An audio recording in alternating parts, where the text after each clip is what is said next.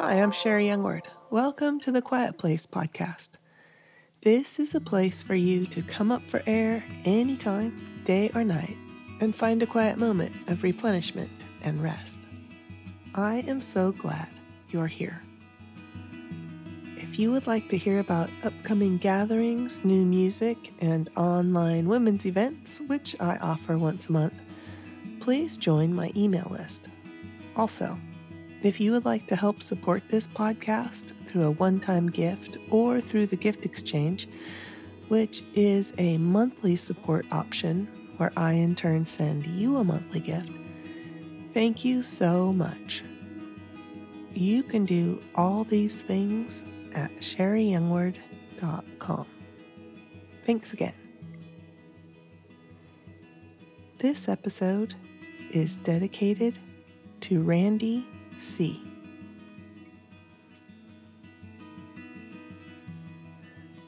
I have a little story for you. I haven't been feeling too well. That is on top of other chronic things I deal with, which I've had a flare up. I haven't been totally flattened out, though I have had some moments and hours of flattening. Outside, it's been rainy and gray, which is the perfect backdrop for the little storm cloud that began developing over my head. You may have heard me talk about condemnation rolling in like a cloud, crescendoing into a full downpour. Well, there has been a downpour. Over the years, I've become way more aware of these schemes, but sometimes I still get soaked. For any of you listening who deal with chronic pain, illness, clouds, or if you know someone who does, there is a very good chance that they fight the downpour of defeat as well. They fight a feeling they can't live up to what they think they should live up to.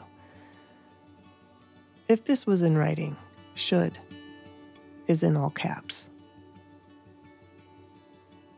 It's the lie that even God likes us better running at full strength.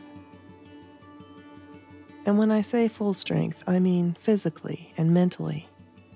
Because I believe you can love the Lord with all your heart, even while limping.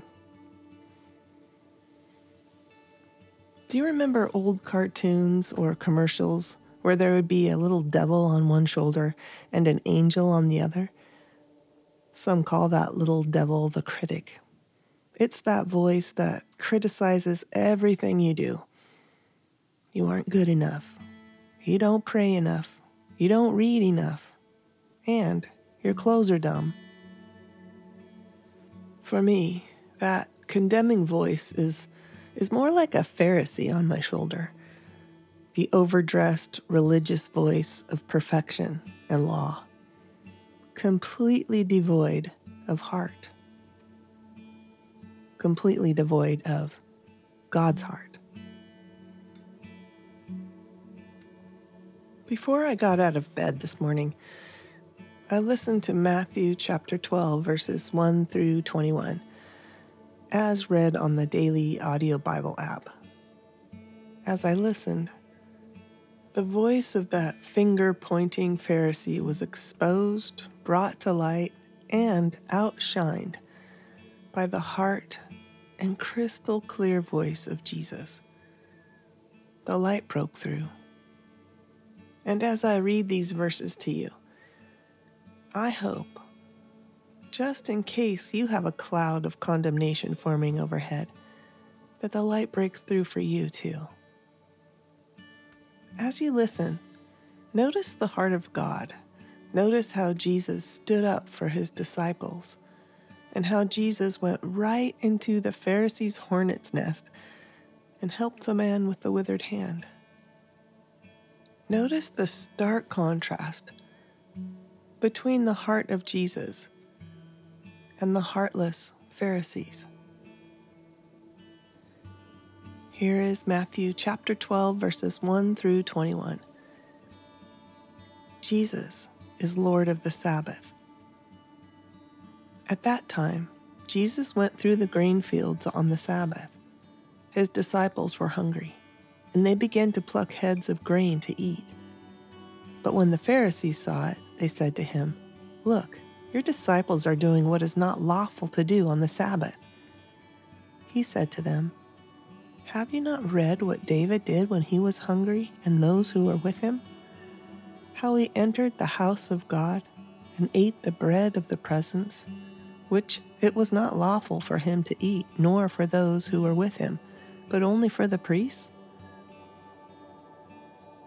Or have you not read in the law how on the Sabbath the priests in the temple profane the Sabbath and are guiltless? I tell you, something greater than the temple is here. And if you had known what this means, I desire mercy and not sacrifice, you would not have condemned the guiltless.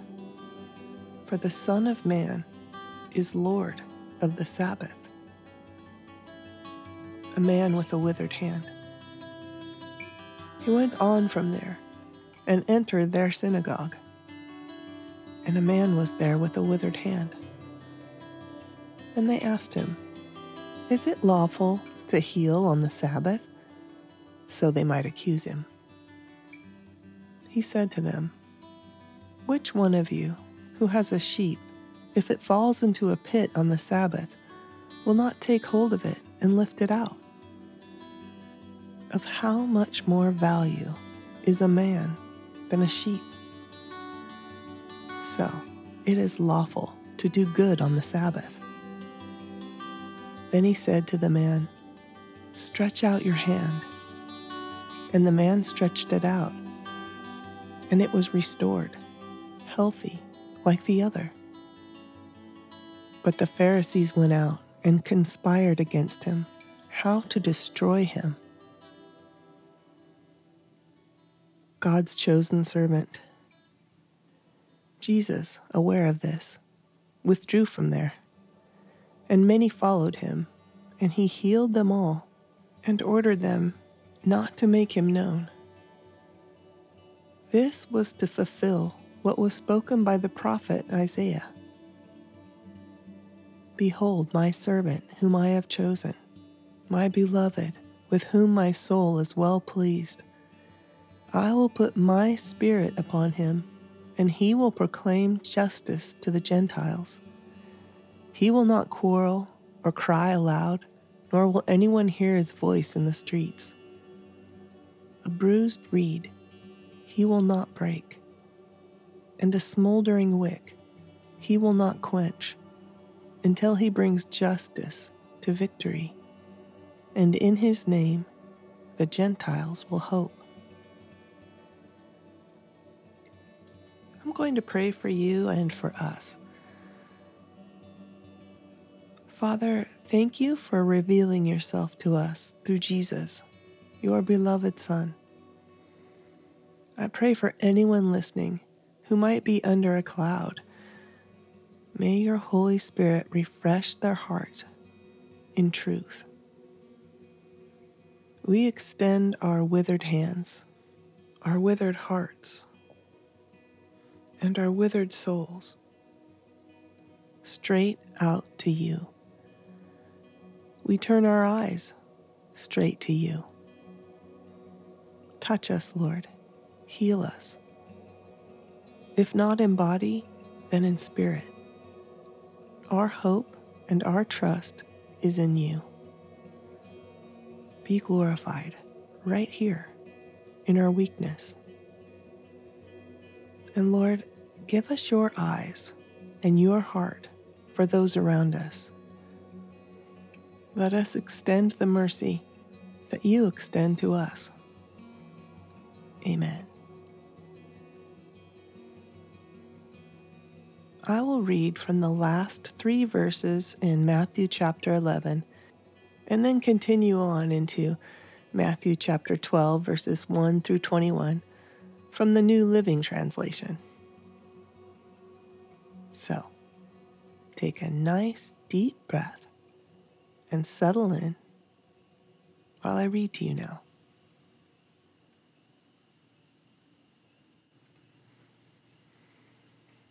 Then Jesus said, Come to me, all of you who are weary and carry heavy burdens, and I will give you rest. Take my yoke upon you. Let me teach you, because I am humble and gentle, and you will find rest for your souls. For my yoke fits perfectly, and the burden I give you is light. At about that time, Jesus was walking through some grain fields on the Sabbath. His disciples were hungry. So they began breaking off heads of wheat and eating the grain. Some Pharisees saw them do it and protested. Your disciples shouldn't be doing that. It's against the law to work by harvesting grain on the Sabbath. But Jesus said to them, haven't you ever read in the scriptures what King David did when he and his companions were hungry? He went into the house of God, and they ate the special bread reserved for the priests alone. That was breaking the law, too. And haven't you ever read in the law of Moses that the priests on duty in the temple may work on the Sabbath? I tell you, there is one here who is even greater than the temple. But you would not have condemned those who aren't guilty if you knew the meaning of this scripture. I want you to be merciful. I don't want your sacrifices. For I, the Son of Man, am master even of the Sabbath. Then they went over to the synagogue where he noticed a man with a deformed hand. The Pharisees asked Jesus, Is it legal to work by healing on the Sabbath day? They were, of course, hoping he would say yes so they could bring charges against him. And he answered, If you had one sheep and it fell into a well on the Sabbath, wouldn't you get to work and pull it out? Of course you would. And how much more valuable is a person than a sheep? Yes, it is right to do good on the Sabbath. Then he said to the man, Reach out your hand. The man reached out his hand, and it became normal, just like the other one. Then the Pharisees called a meeting and discussed plans for killing Jesus. But Jesus knew what they were planning. He left that area, and many people followed him. He healed all the sick among them, but he warned them not to say who he was. This fulfilled the prophecy of Isaiah concerning him. Look at my servant, whom I have chosen he is my beloved, and I am very pleased with him. I will put my spirit upon him, and he will proclaim justice to the nations. He will not fight or shout, he will not raise his voice in public.